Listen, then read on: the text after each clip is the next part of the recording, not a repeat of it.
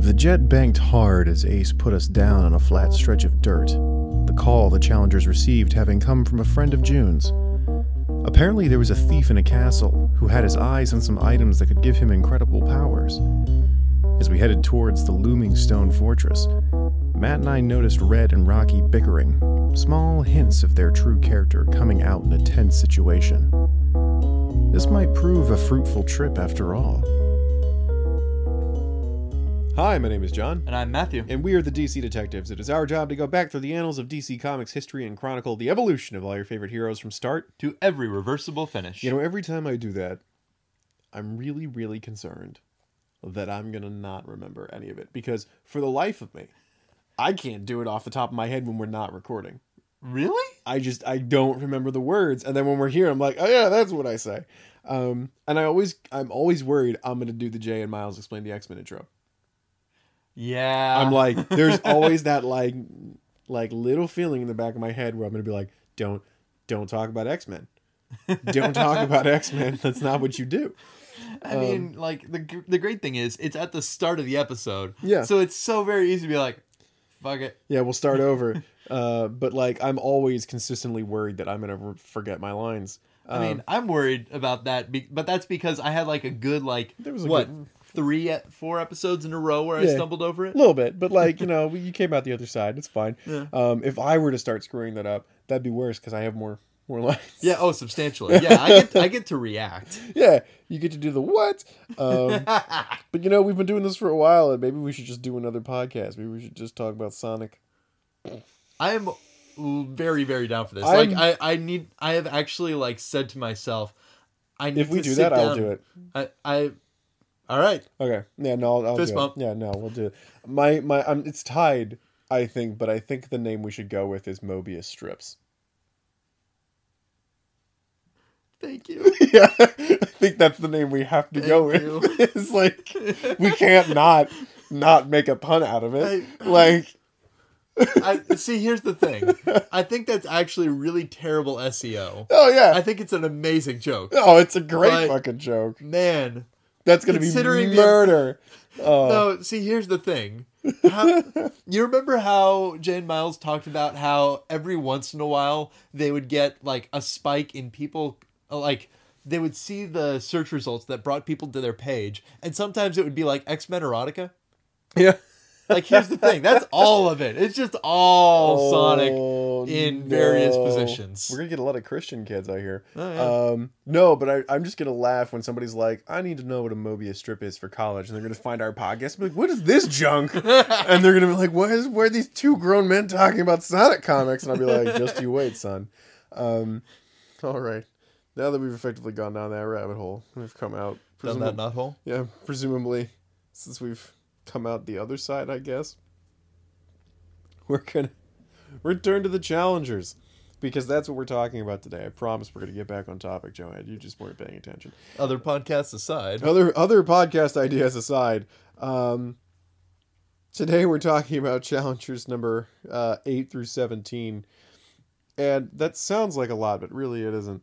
Um, it's it's a chunk of pages, but really it's not a lot of content to cover. Yes. Um, so we're just gonna start plowing ahead with it, and there's gonna be some stuff that we're gonna note that comes in, you know, kind of after the fact with this uh group of issues. That's kind of an interesting evolution of the characters, I think. Um, so we're gonna start with challengers number eight, June July 1959. Uh, June has a friend who owns a castle, and inside that castle is a thief who steals boxes that give him powers. And uh, at one point, he turns Ace and Rocky into kids, and Ace and Rocky Right. do the like, I'm 16 or 12 or whatever, and we're fighting an adult man, and then suddenly they get reverted back to normal size, and their clothes don't fit anymore, and they look like dummies. And this is the first real opportunity we see of Red being the sassy youngster by making fun of the two of them in their kids' clothes as adults, and it's kind of funny. Um, obviously, they defeat the guy, and all is well. And the lady who is June's friend gives the castle away as like a charity thing. Uh, the second story in Challengers number eight is aliens ask for aid to help overthrow these robot servants that they created that essentially became self-aware and didn't want to be robot servants anymore. And I feel like the Challengers did something bad there, but I can't really tell if what they did was bad or if they'd like stopped a natural revolution from occurring. Huh. Like it's it's kind of written as though the aliens didn't the the robots didn't have like sentience. They were just malevolent. Right. But they sure talked like they were sentient. Right. There's a there's a level there where it's implied that the robots are evil and or bad and or tyrannical, but there's also only the evidence of the people who were overthrown. So, yeah, history is written written in fact by the winners in this scenario and the losers here are pretty sore from the fact that they made robot slaves that then got smart enough that they didn't want to be robot slaves. I'm just saying. There's a little ambiguity in that story and I don't know how to feel about it. And this is why I try to treat AI and anything robotic as not necessarily an equal, but respectfully. Yeah. So we're gonna go to challengers number nine, August September 1959. Uh, a bad guy gives the challengers amnesia, and June has to help them recover their memories in time to stop him from being, you know, a villain. The second story is aliens send giant animals to conquer the Earth. Uh, the challengers must trick the alien observation post into thinking that the creatures have been destroyed, and when the observation post leaves, the creatures do in fact get destroyed. So I'm gonna count that as body count three for the challengers because those are just animals. They're just animals that were confused doing stuff, doing natural animal things that just happened to be large and terrifying because the humans had no defense against them. That were brought here by an alien species as sad conquered animals. I feel like they didn't need to kill those animals. Yeah. Like I feel like they could have probably done something with them, much in the vein like they did with the Plutonian animals in the last uh, episode that we talk about, where they're like, "Yeah, take your animals and leave, man," and they do.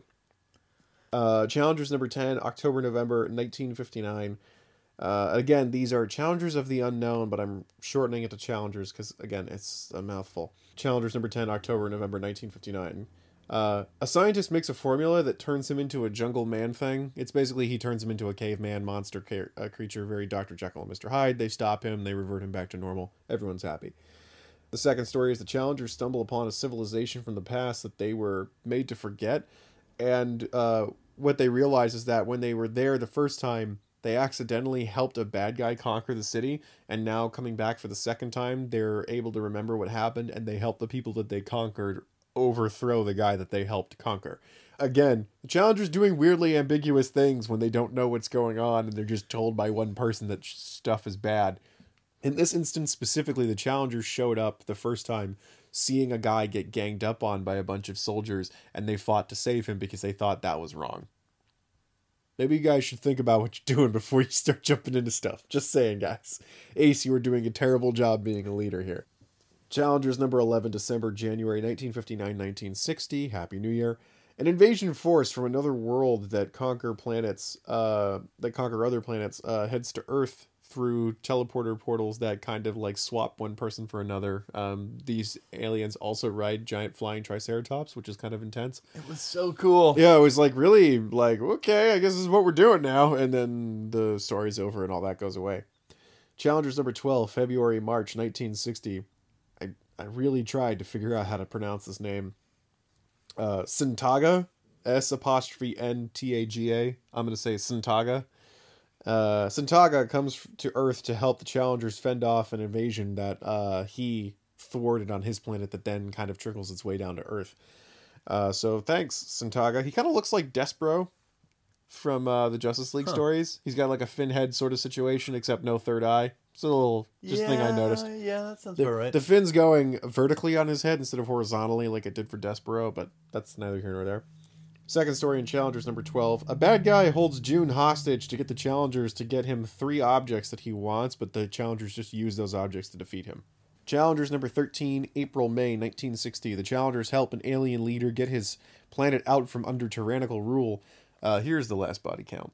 During Okay. this sequence, when the Challengers are flying personal jets to attack a fortress, they are very definitely shooting gun turret emplacements and blowing up towers. Hmm. I Gimlied a five because the gun turrets have at least two people manning them, and we see that. And I only see one challenger shooting a gun turret, but I know that all four challengers are in those jets. So I Gimlied them a five because towers can have more people. I don't know how many turrets they destroyed, but I know they destroyed one. So I'm gonna say like that's two people, and then two other turrets and one tower, give or take. The second story uh, in Challengers 13, Rocky finds the Golden Fleece of Legend, and when he finds it, it basically starts making him hallucinate and conjuring creatures from mythic Greek myths, making them into reality that the rest of the challengers in June have to face. And June pretends to be a mermaid slash siren to snap him out of it, and she pours water on his face, and he kind of comes to, which is very bizarre that my favorite bit was the the rest of the challengers rocky uh or red ace and professor haley see june as the mermaid and they don't Yeah. recognize it as june even though she's not covering her face and she's just wearing a wig like it's really weird that they're like don't recognize her immediately uh challengers number 14 june july 1960 Pramble, just a generic bad guy, drinks a formula which gives him powers each time he dies. And uh, this is the multi-man. And honestly i kind of liked the multi-man stories. Yeah, they were kind of yeah. fun. Except for the fact that his entire power set derives off of him committing suicide. Yeah. and that's the weird bit. Now i mean literally either jumping off cliffs or committing suicide by soldiers or guards of different places that they go to so it's really bizarre he's an interesting character because it's the first time they've ever really fought like a supervillain Mhm. who he gets like flying powers one time one time he gets like basically aquaman's power set another time he's like really strong you know so Pramble gets a variety of powers that allow him to do a variety of different crimes and the challengers eventually best him uh, before he can kill himself is they are able to develop an antidote that counteracts his powers so he's normal again. But if he kills himself he'll get new powers and the antidote will essentially not be effective against him. So they get him with the antidote one time and then they capture him so he can't hurt himself. The second story in 14, June, Red, and Rocky are captured by creatures who had been uh, basically study subjects for like a naturals institute on another planet. And the only way to describe this is if if Koko the gorilla had somehow convinced Jane Goodall that she was hostile and kicked Jane Goodall out of like the the Gorilla Study Institute. It's not quite Planet of the Apes, but it's very nearly like the inmates are running the asylum sort of a Yeah. situation where these basically space gorillas are in charge of this outpost that's studying them and by in charge i mean they have control and june uh, and red and rocky have to figure out a way to get back to earth eventually when ace and the professor show up I'm gonna say, imagine if you crossed a Snuffleupagus and Alf. yeah yeah or uh grimace Ooh, yeah. yeah it's like grimace Yeah.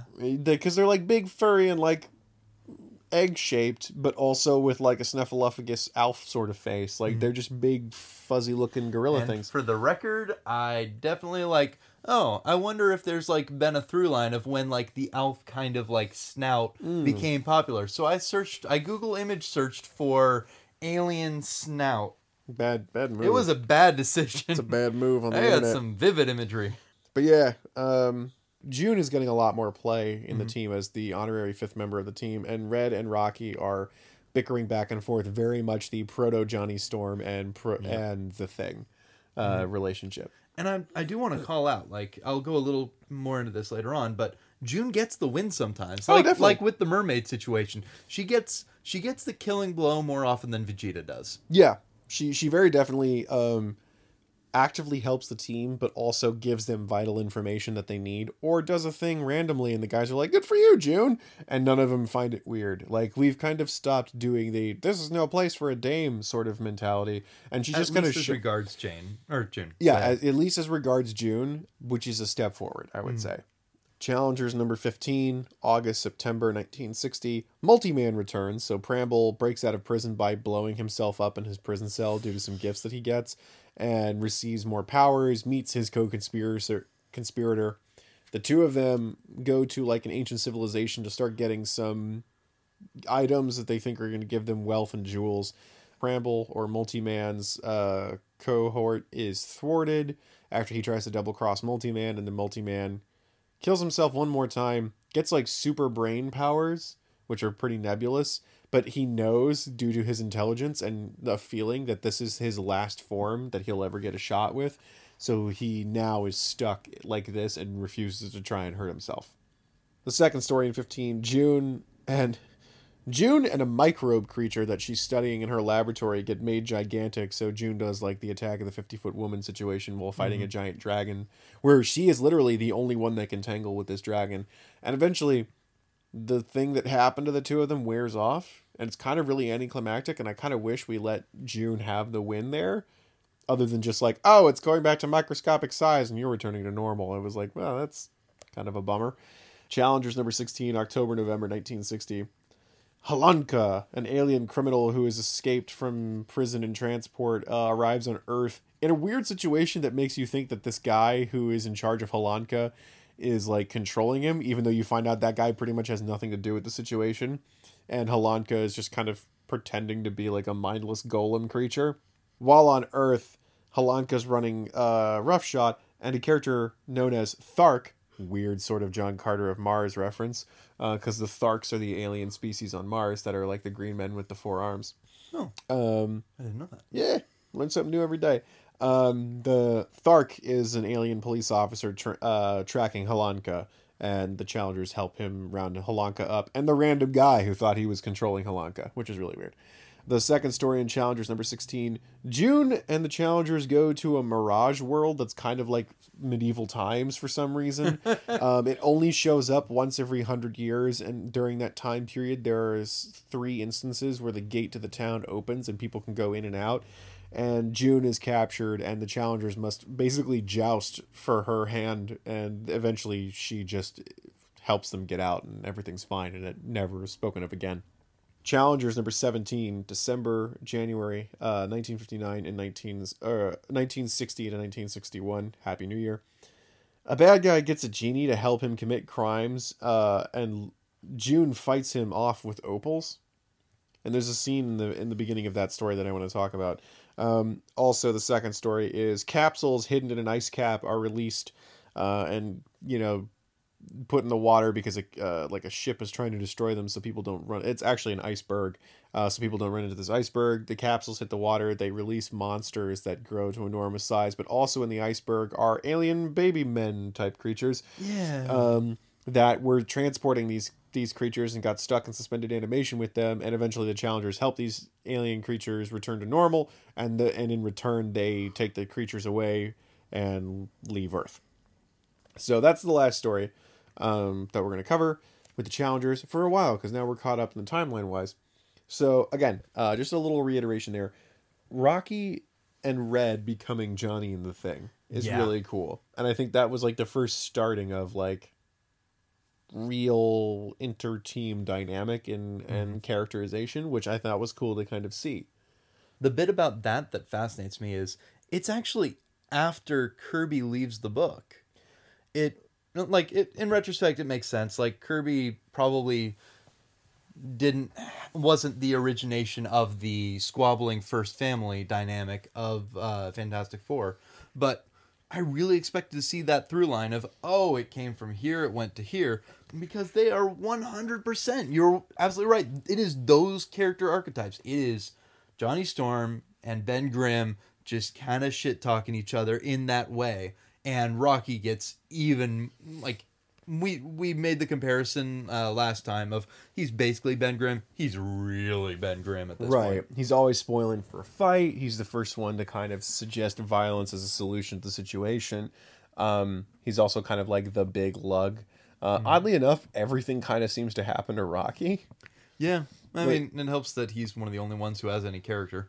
Right. So it's kind of nice. Um, but for reference, from Challengers of the Unknown number 9 to Challengers of the Unknown number 17, the writer is unknown or is labeled as unknown in this book. So for what it's worth, uh, the DC Wiki had it as uh, was it Dave Wood? Dave Wood. Okay, so Dave Wood comes back. Yeah, it's Jack Kirby, Ed Herron, and Dave Wood are the three writers that consistently show up. So if it's unknown in this, it may mean that Dave Wood is known specifically um, to have been the writer. Yeah, for what it's worth, uh, DC Wikia says Dave Wood starting around uh, number twelve. But you know, I don't know. Grain like, of salt, D, uh, you know, with Doctor Internet. We have bad records. Yeah, it's entirely possible. So uh, again, I wanted to go back to the last story or the last issue that we covered with Challengers, where June fights off the genie with the opals. that story opens with June and Ace shopping mm-hmm. completely platonically. Ace is with June in a jewelry store, standing decidedly far away from her, talking about the jewels that she's buying. Just like matter of factly. It's kind of very in- like it's very interesting to see that kind of a dynamic in a comic like this where Ace who would be uh, the two who I would think would be the romantic attractions He's, would be he's being set up as the dad of the group. Right. Ace and Red are the two that I would think would be the ones that get the girl. Mhm. Red is the young, you know, youngster daredevil, and Ace as the mature leader. But they don't seem to be setting that up so much. Just like, yeah, we're hanging out. It's cool. Whatever. And I thought that was neat to just show that kind of a dynamic. I'm curious to see where this goes. First off, like it's worth noting that the idea of Ace as the leader is something that really only crops up in the later issues that we read. Yeah. Uh, especially like early on, of course, they're all completely interchangeable, and then you start getting a little more characterization, and then it just kind of feels like it comes out of nowhere. It almost feels as though there are times where they're stick putting their toe in the water of what they feel like they should have on the checklist because they have a hideout at one point that Yeah. gets introduced and it's like around for like two issues and then it's just not mentioned. Yeah, Uh, Challenger, Challenger Mountain. Mountain, yeah. yeah. Challenger Mountain is is really heavily introduced in one issue, and like you know, this new location. It's essentially a mountain fortress Mhm. that has giant walls for the hangar bay for their jet. June is there doing science at one point. Like, it's a home base, and it's never brought up again. But they oftentimes leave from Challenger Mountain. That's the place that they hmm. fly out from. So yeah, it's it's never like the Fortress of Solitude or the Bat Cave. You know, it's it's their weird sort of sense of place. It's the only area on any map in Challengers of the Unknown that they hmm. constantly return to because everywhere else is parts unknown USA. Yeah. I wonder if like Ace being a leader is something they were just like similarly we're like should, we should have like a hideout, we should have a leader. Uh, but we don't really have anything in mind yet. Like maybe he and June have a thing, maybe not. I, I don't know. We'll, we'll see if any of it sticks. We'll throw it at a wall. Yeah, it really is kind of. It does feel a lot like what they were doing with Wonder Woman. With like, would you like to see more of this? Check yes or no. But they weren't being that aggressive with challengers in the sense where they were like, I don't know, just just try. Which seems odd given the fact that they have their own book. You'd think they'd pull the trigger a lot harder on decisions. That these guys are the only story in their book. They're being Yes. they're being very wishy washy about it. So I have information that sort of touches on maybe some of why they were a little wishy washy in, in weird places. Okay. Uh, is is now the time for that one? Yeah, go ahead. I, I mean, the summary's over. I think we, we we're def- we're definitely um hitting a, uh, a sort of extrapolation sort of a situation. So go ahead.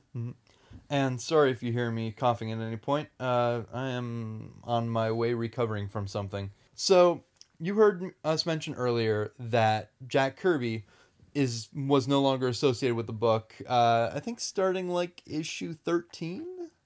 Or he he started on the book pretty much from the start as the penciler from showcase number six, but he stopped being involved, or he at least he stopped being credited uh, from challengers number nine forward. All right, so this is going to be a little bit of a doozy. Okay. So we know that not very long after this, Fantastic Four comes out, and it is Jack Kirby and Stan Lee, and it's the start of their partnership that goes for a while, and then eventually uh, Jack Kirby comes back over to DC and he does Third World, all that cool stuff. But there's a moment here where he's with DC for a little while and then he leaves. This one is a doozy. So apparently, the reason that he left DC was a lawsuit over royalties. Uh, not over DC Comics royalties, oddly enough. Uh, Jack Schiff apparently networked and he put Jack Kirby in a position to do the presumably lucrative uh, Sky Masters newspaper comic strip. And in exchange for a share of the profits. The what? The Sky Masters. Yep. I, I'm sorry. Did I just blow past that? okay. Sure. Yeah.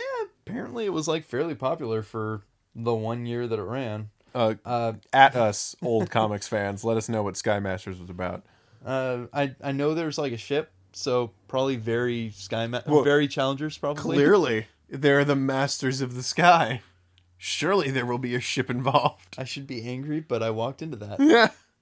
So the lawsuit was mainly over whether it was going to be an ongoing share that Jack Schiff would get or if it would be a one time payment. And then there was also uh, Kirby w- uh, said that Schiff had threatened to withhold assignments for Kirby because he was freelancing at the time uh, when he was doing Challengers. He wasn't on contract.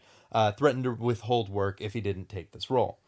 Uh, short version ultimately uh, Schiff won in 1959 and it soured Kirby so badly that he left and he went to Atlas, which would become Marvel.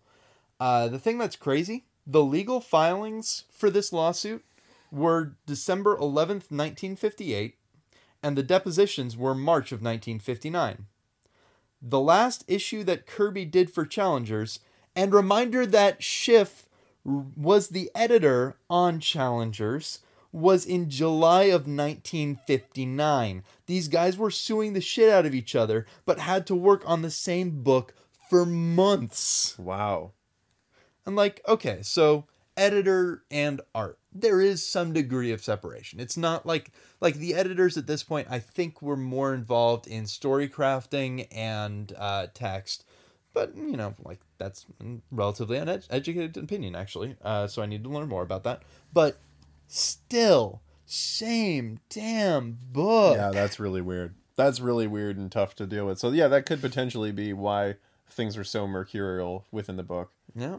So stepping off of that one, uh, what? Let's go with the one other like chunky thing that I got that I want to sort of talk about, and then the rest is going to be sort of like little thoughts.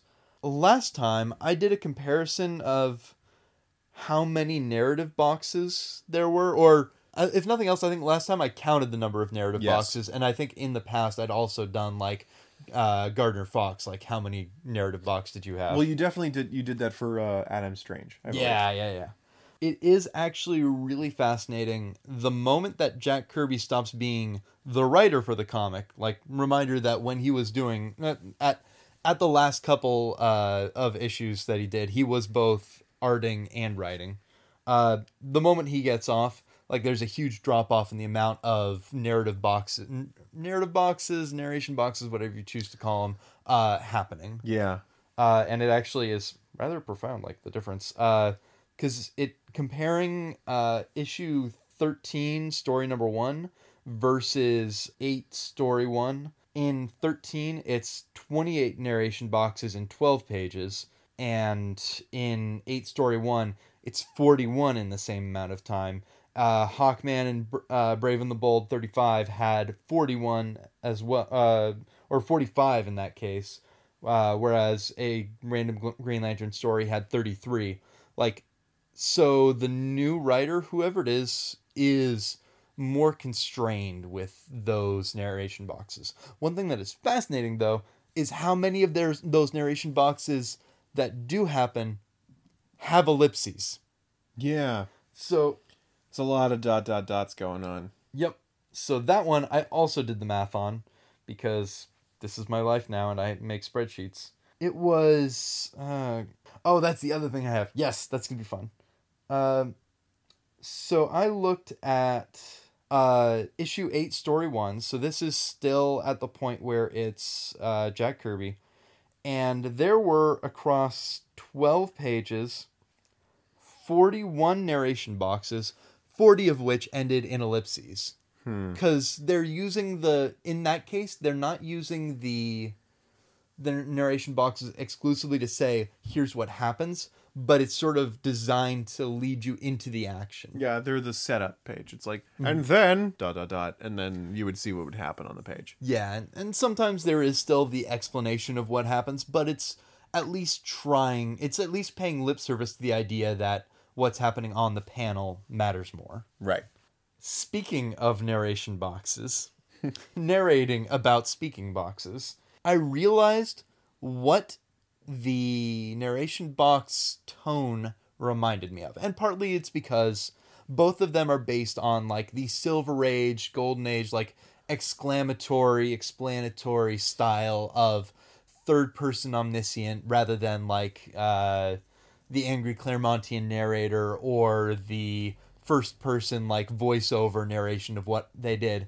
Uh, it turns out that there's a lot of similarities between the narration boxes and challengers and Calvin's monologues as Stupendous Man.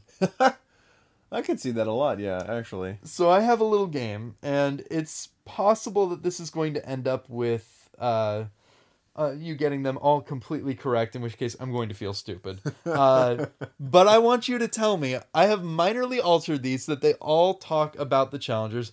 I want you to tell me whether it's Calvin as Stupendous Man or if it's from the challengers of the unknown. Got it. Okay. The professor's profound knowledge lets him complete the task with supreme speed. No shit. Because Calvin would talk about himself like that. I kind of want to say stupendous man.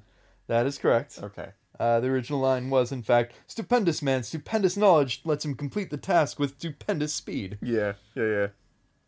Slipping cautiously from corridor to corridor to avoid lurking guards, the challengers finally locate the prison. I feel like that's challengers. Yeah, that's correct. With magnificent muscles of magnitude, Rocky breaks free. Oh god, I could see that being a really bad Kirby panel though. I really could. Uh, it's the alliteration.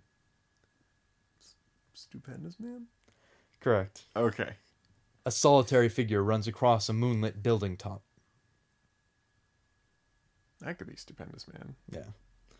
And then I'll just give this one away too. Uh, aligned perfectly with the sun, the magnifying lens focuses the terrible solar energy. Is also stupendous, man. Re- wow, that actually sounds like a challengers one It because it sounds more technical. Yeah, so that one's actually like verbatim. I didn't change anything with that one. Huh. Uh, that's when he's frying uh, the school off the map. yeah. Like it was really fascinating going through. It's like I remember these exact comics. Calvin's a weird kid, man. that kid needs help. But yeah, so like first off, like Bill Watterson absolutely like pegs the 40s, 50s, or 40s to 60s style of narration. Oh, sure. Uh, but second, yeah, like like you kind of pointed out, Calvin absolutely had more hyperbole uh, and alliteration. Because the style of the challengers, like it's not really, it's a little more restrained. Like they'll, uh, the example I have is like the challengers might like sway dizzily. They wouldn't like swoon in a daze. Uh, it's it's a l- little more restrained. All right, so shall I jump into random asides? Yeah. All right. So we talked a little bit about how uh, June's hair changed color. Mm-hmm. Yeah. Remember how it was blonde? Yeah. Remember how it became blonde for like one issue in here, Mm. and the rest was all like blonde slash or uh, red slash brown hair? Yeah, they're not great at continuity, Oh boy. or continuity is even the wrong word. Consistency. Yeah, they don't know what. Well, also, no prize explanation. June likes to dye her hair. I mean, yeah, like that's that is definitely the retcon. Yeah. that works. I'm down with June being completely into body autonomy and changing how she looks d- to fit her mood. Aw, our little proto cyberpunk. yeah, go June. Uh, speaking of uh, proto cyberpunk, but not actually, uh, giant robots riding Tricera chimeras. Yes, that was Yeah. awesome. Yeah, that was a lot. Yeah, There was a lot it was going a on lot. there. It was a lot. Uh, but it does look quite cool. I will, however, escalate that because I did wind up going on a tangent last night. Like at a time when I really should have been focusing on just just finish the reading, get your notes on the page. Uh, I wound up going in a little bit of a deep dive into like 50s monster movies and then from there into Godzilla stuff. Hmm. And uh, just it it was entertaining. And the specific note that I had was uh, the story where she gets turned into the the 50 foot woman and there's the giant other animal uh the other animal looks like kind of like uh triceratops except with two horns Yeah. so i just have written down shit yeah kaijun versus uh Duocer- duocerosaurus and i'm really proud of the pun of I kaijun really, yeah, I like Kaijun a lot. I want to call, I want her to be Kaijun forever now. yeah I want her to have like growing powers and just be awesome. Uh, worth calling out. there is still no fascination with stuff. There's no bat gear. Uh, there's the hideout for two issues. It's kind of interesting that we don't have like that focus on bu- either building up stuff or just having cool stuff. Yeah, even their jet doesn't get like a cool Yeah. name like the Blackbird from uh, X Men or anything like that. It's just the Challenger's jet and Challenger Mountain. There's no character to those things other than they they are those things that are in this comic. Yeah, there's no Mhm. like Challenger brand gear or like the professor doesn't come up with like specific gear for them to use. Um, Not even like throwaway gear. yeah, like, you know, quick, put on these Challengers rocket boots, you know, or something like that. Or no one has like iconic gear. Like that's the thing. No one no individual has like a specific piece of gear. Like the professor doesn't have like tricked out skin diving out- Yeah. like stuff or Rocky doesn't have like boxing gloves that are like lucky. Ace doesn't have like a specific gun. Even Red doesn't have like his mountain climbing gear. It's it's There is no accessorizing for character. yeah, exactly. Uh, other bit. So we talked a little bit earlier about how it is cool that June gets to have the finishing blow on uh like challenges sometimes. She gets to be the one who saves the day, who figures the thing out. We have the mermaids and it's cool, but I was trying to figure out why they were able to do that. And I think it's specifically because the challengers often like those stories are often structured with a twist at the end mm-hmm. like a very clearly defined like it's not quite chekhov's gun but it's also not far from it it's like oh like this monster is doing stuff that we talk about as vibrations like oh it's working off of, of vibrations well i put it in a soundproof box and then the vibrations couldn't go anywhere because vibrations are sound or rather sound is vibrations Yeah, or It's like, or, or like June's opals. yeah You know, well, the opals are actually like I, I think a negative example because I don't think they ever explain like earlier on that opals could have that effect. Did they? Well, they say, well they have the opals there, and then at the end they say the only reason he's afraid of June is because opals are used to ward away dark magic in the past. yeah. And it's you know what it is. It's it's that the there is something on the mantelpiece that gets pulled off, but it's like I guess this turned out to be a gun. yeah, it was it was set dressing that you never knew was important. Yes, but you know, like by and large, I like the the twists work. Not they're not all amazing, but like a lot of them are pretty solid. Uh, I have it written down as oh wow, yeah, I didn't I didn't expect that to be the solution, but it makes sense within the story. And I think one of the reasons that June gets to be the one who saves the day is because she's not one of the perspective characters. So there's never an, whenever she solves it, it can be a surprise to the main characters. It isn't like one of the four having the idea and solving it. It's it it's almost a little more of a surprise coming from her. Well, yeah, like the time they lose their their memory, and when they get their memory back, they're like, "How did that happen?" And she's like, "Well, I did this," and the reader didn't see that happen. So yeah, I can see that. I can see where you're coming from with that. Yeah. Uh, that being said, like none of these characters are really the perspective character. Uh, Yeah. So there are a lot of times where the professor will be like, "I did this and this and this," and it's like, "Well, Thank cool. God. we thank weren't God. Yeah. we we weren't looking over your shoulder. We were looking over Ace's shoulder." Yeah. Thank kind God. of. Thank God you did that off panel. Yeah. You know, oh man. I escaped somehow. Perfect. Off-panel problem solving. Yeah.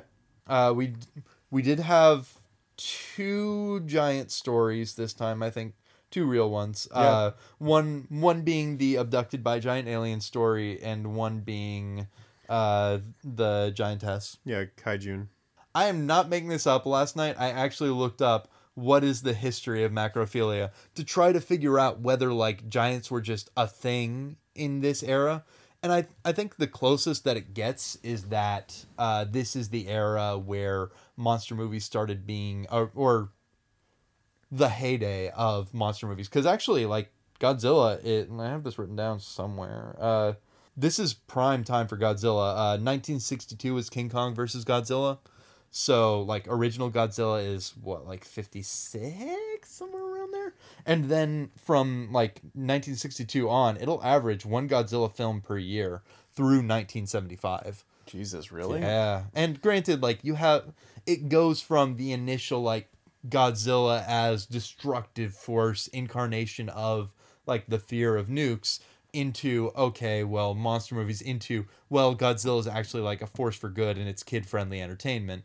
Uh, certain so it's not all the same style, but yeah, this is prime Godzilla. So it might just be like, oh, giant monsters are more of a thing. You have the uh the 50s B movies. Uh you have like them which has the giant uh the giant ants. Uh, Attack of the 50 Foot Woman is like right in here. It's I think I want to say it's like 58. So I don't I haven't seen like a casus belli for why giants are the thing, but it might just be some of that like okay, sci-fi and uh, mon- uh movies doing giant monsters. And that's everything that I've got. Do you have anything you want to go over? I think uh, just something to, to think more about between this and Justice League and JSA. This I think is honestly the better team book because they work as a team more and they're seen as a team and they're effective as a team versus constantly getting separated into duos. That's true. There's a lot of sequences where they're like, "Come on, fellas, let's take him down," or like, "We're all doing this at the same time," or whatever. Mhm. Um, there very definitely feels like the fact that they're a unit and not four, four to five or six individual characters who are cooperating at the same time. This definitely feels like a team. And I'll even go a step further and say that it doesn't feel like there's a writer, uh, an, an editorial fiat to break them up into manageable chunks. It feels like the unit, to bring it back around, the unit is the the four. Yeah. Um, there's lots of like everyone attacking something at once or the three or three guys doing something while one guy distracts or hey, where's Rocky? Like when the fleet when he gets with the fleece, you know, they're all Mhm. like we got to find him and they're all looking for him or Ace and the professor showing up when June, Rocky and Red get kidnapped. It's you know, there's there's very much a like we are stronger together than we are as apart. Nobody ever really succeeds on their own. It always ends up everyone having to come together to do a thing. Mm-hmm. And if someone succeeds on their own, it's usually they're the one guy on their own and the three others are doing other stuff. Um, versus Justice League, it's you get your pairs. That's it. The pairs are always doing stuff, and it's showcasing what these two people can do and why they're together. And Justice Society was everyone does their own thing until the end Mm-hmm. And this is de- and like they were all successful in JSA at doing their own thing versus these guys it's like no maybe you'll find some information that you need but you're not going to succeed at stopping the invasion by yourself. You know maybe you'll stop one of the monsters but the four of you have to work together to stop the invasion entirely. And it reinforces the idea that they are again a unit. It's good to kind of see that because again team books weren't really a thing. You know, Yeah. again, I would really like to see what you know Sergeant Rock is like and stuff like that, just to to, to see if those are better. Um, because again, we're gonna get to, to, to the Doom Patrol soon, um, which is gonna be interesting and seeing like, okay, with Challengers, Justice League, and JSA, and Sergeant Rock ahead of you, what did you do with the team book? Mm-hmm. this is a refreshing take on the early sort of progenitor of how cooperation works when you have four characters. Now, the flip side is they're all bland. Yeah.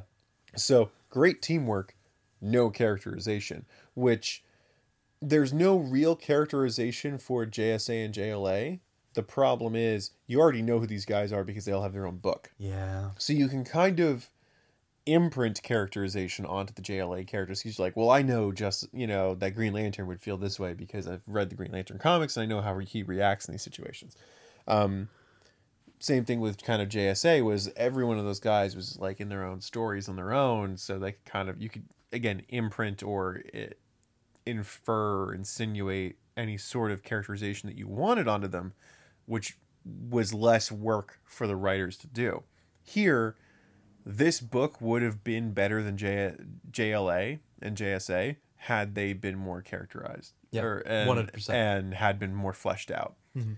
Did we, if we saw more of Rocky and Red going at each other, of Professor maybe being the one that is romanced by June because they're both scientists, and Yeah. Ace having weird like war buddy moments, the comic would have been 100% the best comic we probably read. Yeah.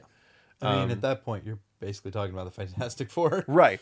And that would have been really interesting. Mm-hmm. And then you'd be like, wow, that's cool. Like maybe the, you know, maybe Red and Rocky are going to do something stupid and that causes them to do something today. Or maybe one of Ace's military buddies comes in and tells him about something weird he saw. Or Professor and June are doing science and somebody over there does something that they need to check out. You would have the ability to spawn the stories from within these characters.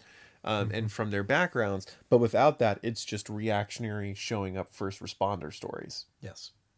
So it's just interesting to thinking to to think about and thinking about it now, kind of like all they needed was like three lines of dialogue in each book, and it could have been better. And it's cool, kind of seeing that. I mean, God, just having the little like Adam Strange, uh, the little vignettes before he gets hit by the Zeta beam. Yeah, filled him out a little bit more. You know, there's a couple stories in here um, where it starts with people doing stuff on their own, and and really the like Red climbing a mountain. With his friends, I was like, I want to know who these guys are. Are we ever going to see them again? Do you meet with them weekly? Like, what is your deal? Or like, I would have loved to seen Ace at like an air show talking to the pilots and being like, you know, like, hey, well, tell me about this new plane that you're flying. That looks really cool. Just showing Ace having interests. Professor and June doing science or professor delivering something uh, like a symposium um, based off of some of the weird stuff that they've seen. So we like, oh, professor's doing something with the knowledge that he's gaining. Or Rocky, you know, boxing or hanging out with people or getting into fights. So like we mm-hmm. still get that Rocky's that rough and tumble guy. There's all sorts of things that could have been done with these characters. And they could have gone a lot of different ways had they not done the two story approach per book. You Yeah. really could have had some solid long form 24 page stories with room to breathe with these characters. Even if the first four pages were like each guy had a page to have a little short story, would have been would have done wonders for the book. You know, page one is Ace doing something. Page two is Rocky doing something. It's basically each guy gets his own danger room open Yeah. per page, and Yeah, you would have been be fine. You know, would have been great. and you could have had a fifth one for June, you know, doing whatever. Or, you know, June gets one page and then one of the guys gets two pages to set up the story. Or June always gets two pages to set up the story. There's a lot you could do there. Um, especially if the book goes on for 10 years. You know it was selling enough that they could have done that. So I'm kind of curious if we can read more about it and see if they do go that direction once they see Doom Patrol working and once they see the Fantastic Four work. So like maybe we can just do more with these guys. But we'll have to see. All right. Uh, do you have any recommendations? I'm gonna recommend an interesting one. Um, so my girlfriend is really into nail videos, uh, and uh, nail videos and slime videos, uh, and it's not necessarily something. It's not something I would go out and uh, look for, but it's actually I will recommend like look at some like a really good quality like nail art videos. Like I'm not just talking about okay like cool uh, a a nice nail polish or a really good bit of that. Like look for the people who build like dioramas on their nails. Like the idea of the aquarium nail where you build the nail up enough like with acrylic and stuff so that it has like resin like it's water inside it and you have little things in there like like how you know like you had those pens as a kid Oh, I've seen and you yeah. tilt them yeah like there's it's impressive the things that people can do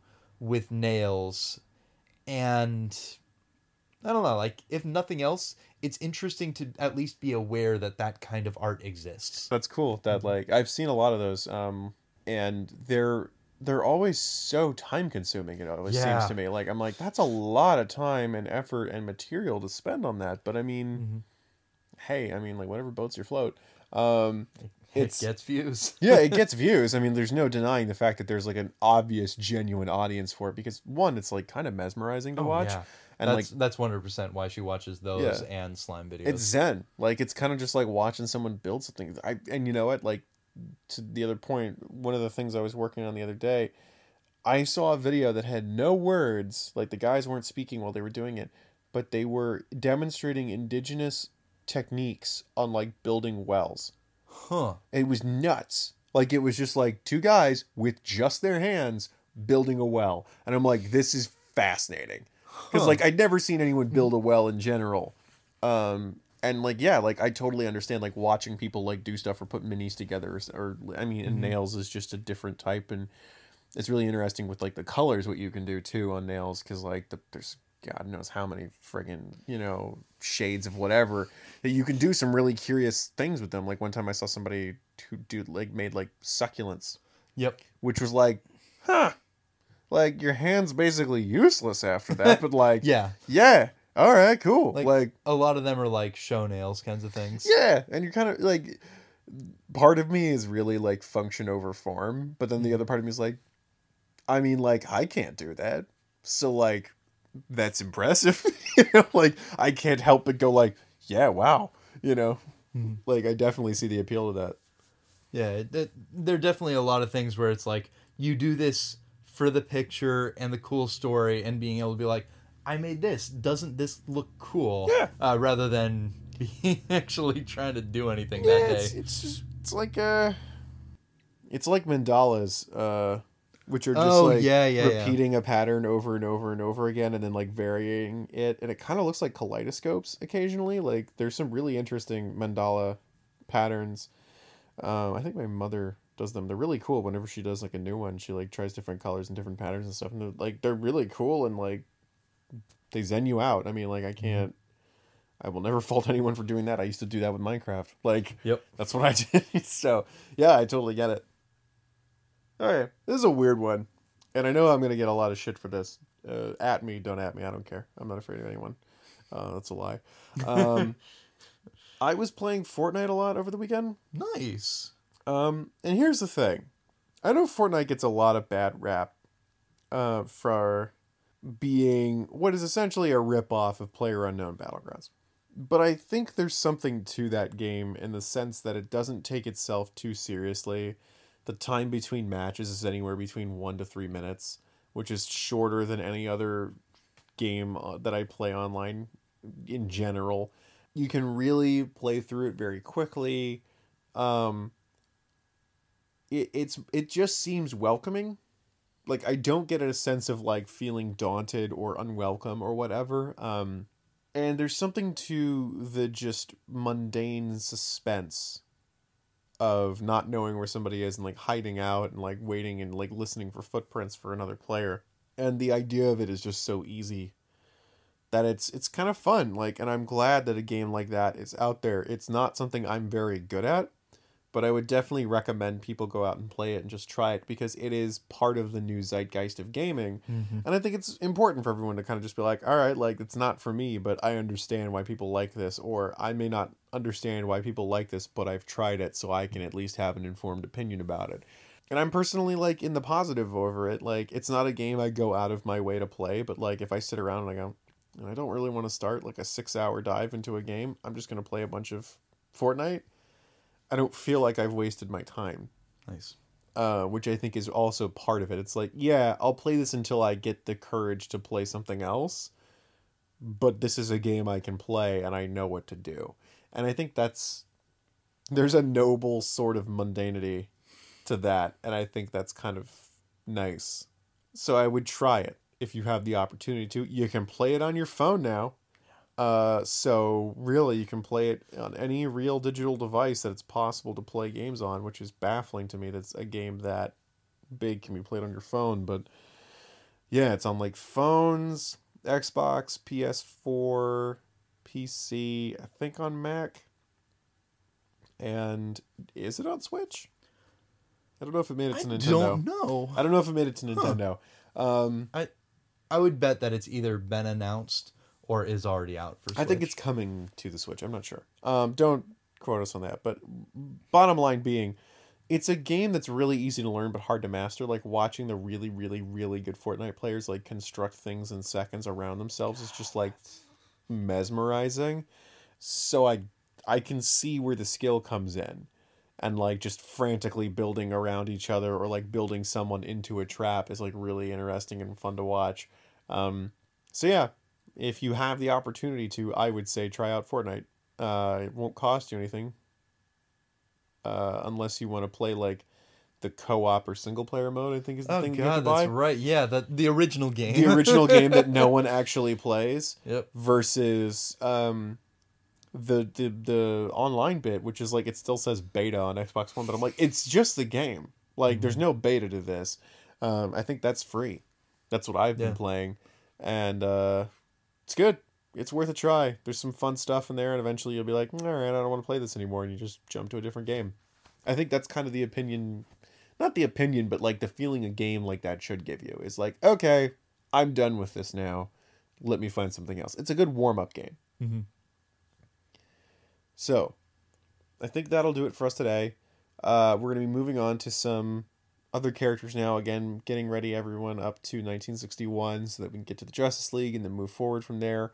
Um, we might have a surprise for you soon. We may have someone else on the podcast that is not Shannon and uh, talk with them about just uh, comics and writing and all that jazz. Uh, but until then, we will see you all next time. DC Detectives can be found on SoundCloud and iTunes. To stay in the know, check out our Facebook, Twitter, Instagram, and DCDetectivespodcast.com. It was clear that these challengers were the seed of something fantastic, engaging and fun, with a natural sense of storytelling structure, even if they were a little heavy handed with the narration. As Rocky and Red devolved into another teasing argument, though, we had to wind down our interview, saying our goodbyes and packing our gear. Metropolis was calling again.